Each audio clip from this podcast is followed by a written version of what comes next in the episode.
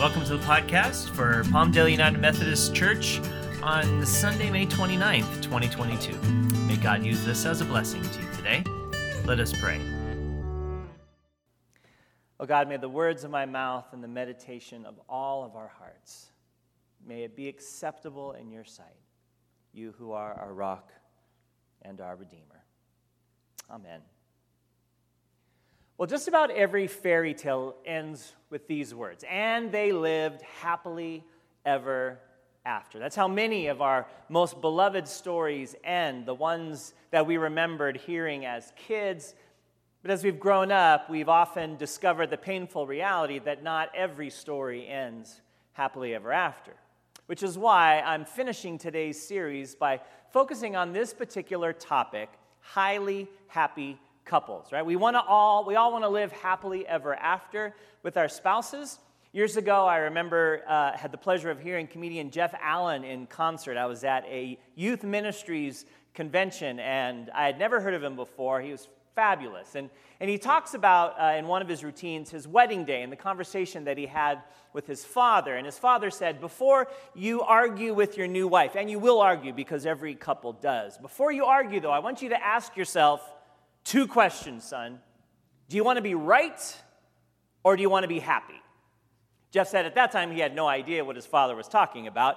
And then he adds, 28 years later, I'm a happy, happy man. Haven't been right in 12 years, but I'm very happy, right? And so, our series that we've been doing during the month of May, Love, Sex, and Relationships, I'm ending with this idea of what makes a couple truly happy. And, and I mean that happily ever after kind of happy.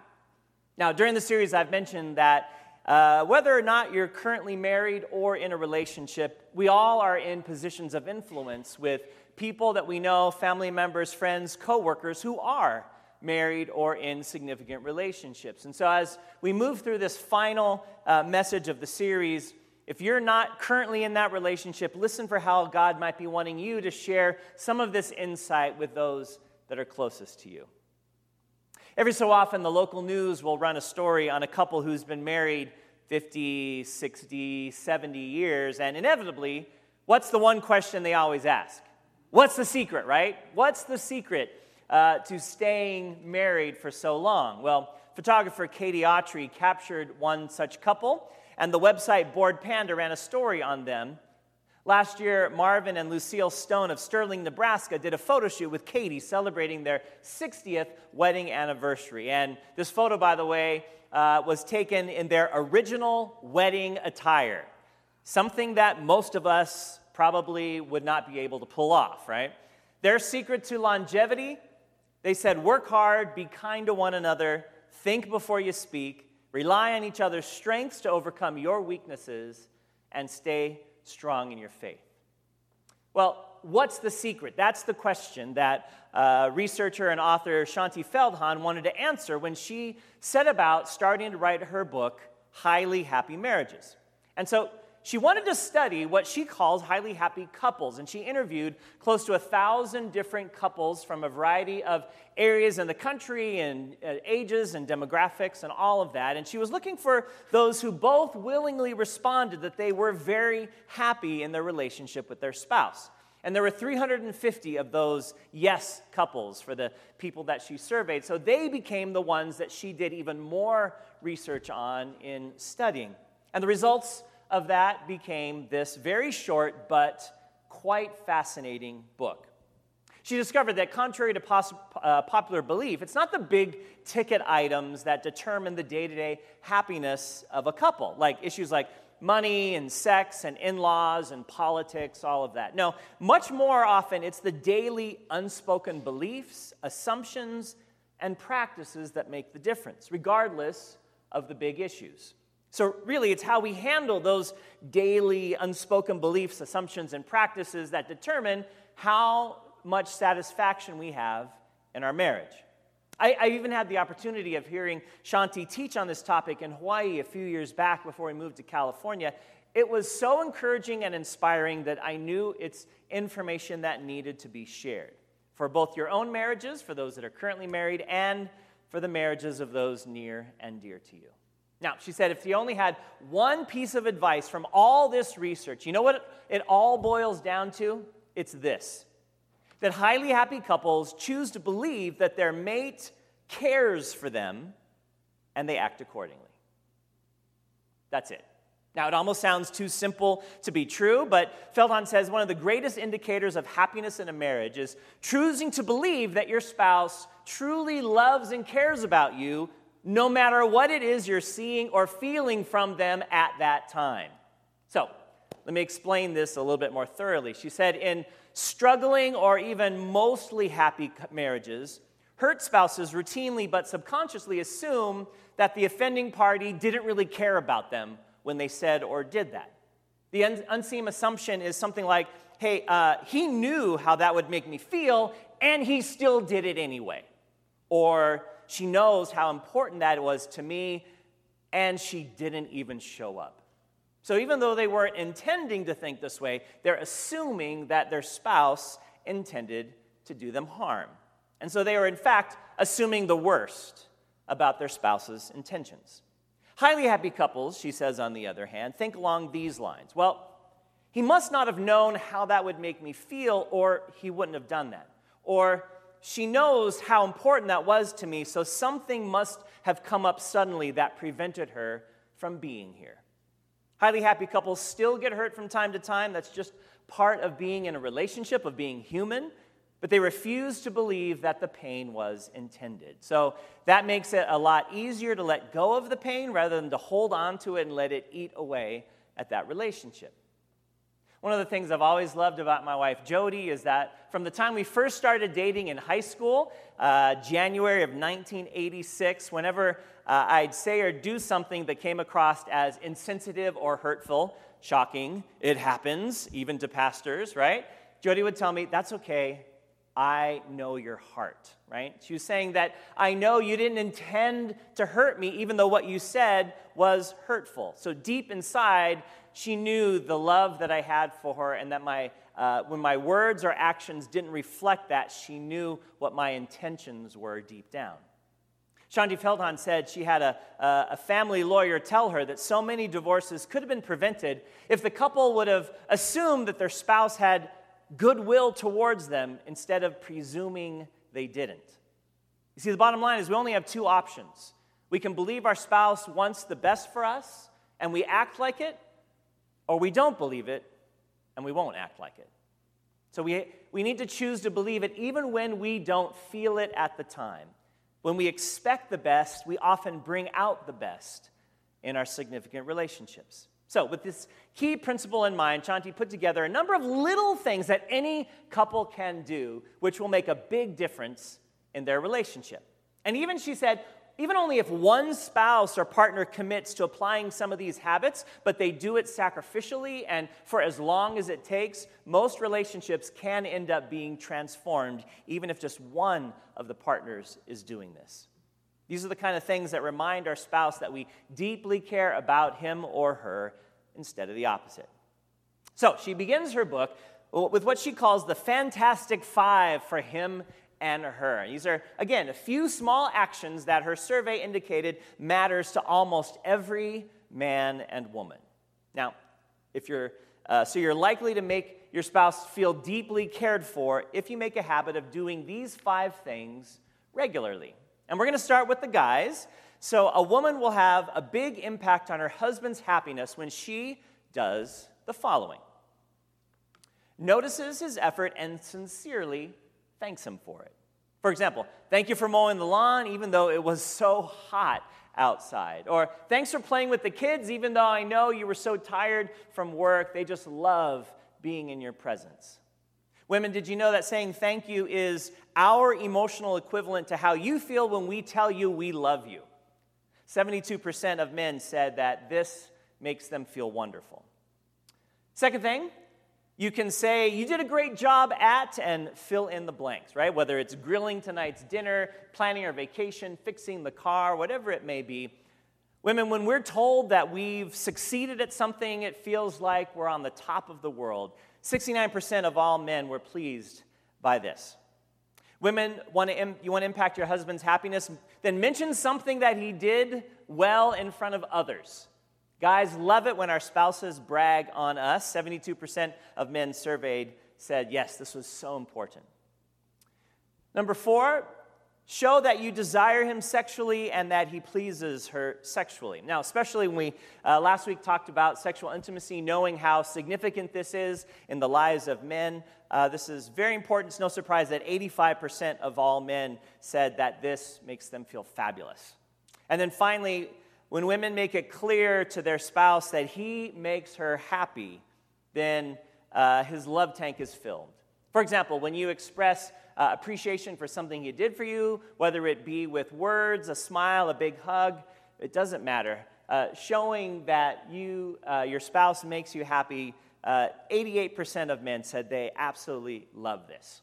So, five simple things, right? Easy to do. Here's the five, fantastic five for her. Men, if you want to have a big impact on our, your spouse's happiness, then take her hand. I know it sounds too easy, but take your ha- hand when you're walking in a parking lot or sitting together in the movies or even uh, on the couch watching TV at night. 82% of all women said they love it when their husbands hold their hands.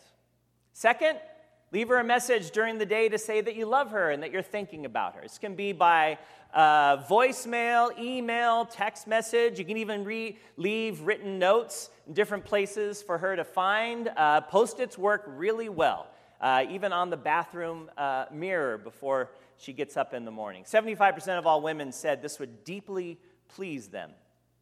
Guys, put your arm around your spouse when you're sitting together in public. And church is a great place to start, right? Or maybe when you're at a restaurant, just putting your hand on her knee. Simple touches often mean a great deal to her. 74% of all women said this was so much appreciated. And the fourth may seem like a no brainer, but men, tell your spouse you think she's beautiful. Just say the words often because we live in a society where beauty is often defined by others. Tell her that you find her beautiful. 76% of all women said they absolutely love this. And finally, number five, guys, our wives feel happy when we're able to pull ourselves out of a funk right? We all get into those moods from time to time. So when we're grumpy, morose, or simply upset about something, instead of wallowing in our grumpiness, find a way to get out of it. Did you know that 72% of all women said this had a huge impact on their happiness levels? Now, we spoke a few weeks about love languages, the five different ways that people give and receive love. Well, no matter what our love language may be, these small but powerful, fabulous five actions can make a big difference. And that's the first uh, section, first couple of chapters in Shaunti's little book. But the other things that she learned uh, throughout the research on this topic, there's also things that can have a big impact on a relationship. Now, not all of these will apply to every marriage. Some might make a big difference to your partner. So I'll go over them rather quickly. Uh, know that you can get more details and examples in her book. She says, Go to bed mad. Why sleeping on it might be smarter after all. Now, we've all heard the uh, passage, if we grew up in the church, Ephesians 4 26, right? Don't let the sun go down on your anger. And we've been told not to go to bed mad, to stay up and make sure that you're in a good place before you go to sleep. But the reality is, sometimes conflict can't be solved before bedtime. So instead of trying to stay up and arguing to its conclusion, sleeping on it might actually be better. Here's the difference when struggling couples go to bed mad, 41% of them do not resolve it later. But she said, on the other hand, highly happy couples find that when they can't resolve uh, conflict or anger before bedtime, go to sleep, and if it remains in the morning, then they're better able to deal with it. So sometimes not trying to fully resolve things at night gives couples the emotional space they need in order to be able to deal with it better in the morning. There's a big difference between resolving one's anger and resolving an issue. By the way, Shaunti says as a counter to Ephesians 4:26, she lifts up Psalm 4:4. This is a great one to remember, maybe even put it on a post-it uh, by, in your bathroom, but don't sin by letting anger gain control over you. Think about it overnight and remain silent. Next, she says, keep score, how what you count up changes what you give back. Now, happy spouses keep track of what their mate is giving and what they need as a result, and they deliberately try to give back to them. right? It's easy to fall into the trap of focusing on ourselves. I can't believe I have to do the dishes again. This is the fifth time this week already, or uh, whatever it may be. But instead of keeping score about how much we're doing, put more energy into keeping track of what your spouse is giving. And then when we focus on what uh, we can do to serve our partner during their busy times without worrying about what, uh, the, whether they're doing it to us or not. Not only will we be happier when we do this, but we're likely to see our spouse's own patterns change over time. People who are who generously focused on their spouses rather than themselves, they're more likely to be in a very happy marriage. Next, take control of feelings. How why changing what you do changes how you feel. Highly happy couples are able to quickly stop a negative train of thought or action, and then they replace those unhappy or angry thoughts or actions with positive ones, right? In order to change their own feelings. Now, this is one of those learned behavior traits that can make a huge difference. Couples who choose to stop focusing and thinking on the ways that they're getting annoyed by their partner, uh, they're much happier in their relationships. Like, go figure, right? Now, it doesn't mean not addressing situations when they arise. Address them, but just don't become a slave to your feelings. Shaunti Feldhahn says that if you begin to think your husband or wife doesn't appreciate you, then simply act as if they actually do. You'll not only suddenly see and feel the evidence of their appreciation everywhere, but you'll start to feel more affection toward your spouse. Proverbs 11:27 says, "If you search for good, you will find favor, but if you search for evil, it will find you." Paul put it this way in Philippians 4 Whatever is true, whatever is noble, whatever is right, whatever is pure, whatever is lovely, whatever is admirable, if anything is excellent or praiseworthy in your partner, think about such things, and the God of peace will be with you. Next, she writes, have factual fantasies, how loving the art of possible makes your marriage stronger. Shaunti writes, in my research, one of the main factors that clearly made couples unhappy was a spouse longing for their mate to deliver something that it seems like it should be easy, but to which their mate finds it difficult or impossible. Did you know that struggling couples were six times more likely to be frustrated or disappointed when their spouse didn't meet their expectations than happy couples were? By, by contrast, highly happy couples were 12 times more likely to say, you know, I didn't even expect him or her to do that in the first place, right? So the ability to understand and celebrate what your partner can deliver then becomes that factual fantasy instead of an unrealistic one. And this can go a long way in saving a marriage. You may have to help your spouse by clearly explaining what it is you need from him or her. Um, our spouses, I believe, generally, genuinely want to make us happy, so let's not make them guess at what it is that we want. It's not a test.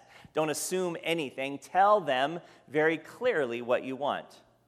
Here's another interesting insight. When highly happy couples go through a time of difficulty, through hurt feelings or conflict, they will at some point mutually reconnect by sharing some kind of private signal, whether it's a phrase, a touch, a look that says, you know what? we're okay. We're okay. Things that may seem completely meaningless or even silly to a, an outside observer, yet to that couple, it speaks volumes. It provides a familiar path of, of letting go, of forgiveness after conflict, of starting over again. So find those things that you can say that let each other know we're good. Next, hang out. How eliminating physical distance can eliminate emotional distance. Studies have shown that the strongest predictor of friendship was not shared values, similar personalities, or even a common cultural background. It was, are you ready? Proximity. Right? It turns out that you're most likely to be friends with the people that you see all the time. Only after that do other factors come into play. So, highly happy couples aren't just spending time together because they're happy. The big part of the reason that they are happy is that they are spending time together. Highly happy couples act as if their marriages are first and foremost friendships. Shaunti also gave a warning, right? It isn't really surprising that if you're attending to any other relationship more than the one you have with your spouse, that you'll eventually start to feel more closer to that other person than you would to your spouse. When God says in Genesis that it that we should leave our fathers and mothers and presumably any other close attachments and cleave to our spouses, God is not trying to keep us distant from others. Rather, God is saying that we need to put other relationships in proper order so that we make sure that our spouses become our closest friends. Next, do not tell it like it is that brutal honesty is overrated. Highly happy couples treat one another with intentional kindness. They joke, they challenge, yes, but they never do it in ways that their mate would perceive as disrespectful or hurtful. Kindness is often better than brutal honesty. The power of words can heal or destroy. Paul reminded the church in Colossae to let your conversation be always full of grace. So may we speak with grace at all times to our partners and those significant relationships in our life. Next, look higher. Why looking for happiness in marriage is looking in the wrong place. Right? The happiest spouses often mention that it was their faith in God that was vitally important to their relationships. Not only that, but the knowledge that their spouse was also looking to God for fulfillment rather than looking to them uh, took the pressure off trying to provide something that really only God can provide. Statistics tell us that couples who attend church weekly are far more likely to survive. In fact, their divorce rate drops by 27%. Some researchers say it goes as high as 50% if they worship regularly together. Jesus said, We love when we put the needs of others ahead of ourselves. So we do need to ask our spouses, How can we serve you better? rather than focusing on what we want them to do to meet our needs. But God is the one who gives us the power to think and act selflessly like this. When we expect our marriage or our uh, long term relationship partner to make us happy, then we're setting ourselves up to fail because no relationship can hold the key to happiness except when it is surrounded in a relationship with God. Next, highly happy couples think they hit the jackpot. How giving credit means giving back, getting back marital bliss. She said, highly happy couples give their mate most of the credit for the relationship success, and they live in regular, conscious gratitude as a result. One highly happy husband put it, I had no idea that marriage could be this good or how amazing she would be as a wife. I sure hit the jackpot with her, and I had no idea the, the size of the jackpot when I pulled that le- lever. By contrast, the majority of just so so couples, well, they indicate, you know, really, I'm the one that's doing all the work for this marriage. I'm the one that's giving us this happiness and joy. He or she doesn't, doesn't hardly contribute at all to making that happen, right? Uh, she's so lucky to have a guy like me, right? There, there's a major difference in the two ways of thinking, don't you think? The key, folks, is gratitude. And I'd venture to say that all of us feel gratitude when it comes to our spouses, and yet that gratitude often goes unsaid. In highly happy relationships, spouses go out of their way to let their partner know they are so grateful for the other. Even when times are difficult, find some things that you're grateful uh, about your spouse and let them know. That'll help get through those difficult times. Tell them every day it's that important. Okay, that's just a ton of information that I just threw at you. Here's the challenge don't try to do everything at once, right? Start with the things you're already doing well. Continue to do that. Build on that. Give yourselves credit. And then maybe pick one or two things that you heard in today's message and, and, and start trying them out. Don't do too many. Don't wait for the perfect time to start, you know, once the school year ends or once we get this thing. No, no. Start today. Start working at it, right? The, and all the key points of today's message can be found in the church app, so you can go back and refer to that anywhere down the road. And even if your spouse isn't ready or willing to work on these things, you can. As Shaunti said earlier, even one spouse doing these uh, habits can eventually change both spouses if it's done sacrificially. So make the commitment today to make your relationship even better. Here again the words from 1 Peter chapter 4. Above all, maintain constant love for one another, for love covers a multitude of sins. Be hospitable to one another without complaining. Like good stewards of the manifold grace of God, serve one another with whatever gift each of you has received, so that God may be glorified in all things through Jesus Christ. Paul was probably talking about, or the writer of 1 Peter was probably talking about uh, the church in general, but when we think about this in terms of our marriages or our family relationships, it takes on even greater meaning, doesn't it? Our deepest goal, friends, is that our love will indeed last a lifetime. It is not only possible, it is probable if we'll have the proper perspective. And remember that God is here to lead and guide us every step along the way. And that's a big part to having a highly happy relationship. May each of our relationships deepen and grow as we live into that promise. So, there you have it. That was the month of May. Uh, five sermons looking on our relationships, the most important relationships that we have in life. Now, I mentioned uh, earlier that this is such an important series that about every three or four years, I like to bring it back and re preach it. Um, it's my prayer that these past five weeks have been helpful to you and your partner, and remembering that all of us are in positions of influence with others who are in relationships, whether it's our children, our grandchildren, our coworkers, and our friends, whomever it is that God has placed in your life, you may be a source of encouragement and strength to them in their marriage and relationships. You can also find each of these messages back on our church YouTube channel as well as the notes, as I mentioned, on our church app. And I wholeheartedly believe it's worth reviewing over and over again. When Jesus was asked, What's the greatest commandment in all of Scriptures? He said two things. One, love God with everything you have, and then love others. Love others. Love your neighbors as you love yourself. Our spouses should be our closest neighbors. Our love for them should reflect the love that God has for us. And so, as we move into the start of summer, friends, may you prioritize your marriage or your significant relationship. May you come to understand that love is something we do more than something we feel. Maybe you reach out in sacrificial love to those friends and family members who are closest to you. And may you always remember the life changing love that God has for each and every one of us. Amen.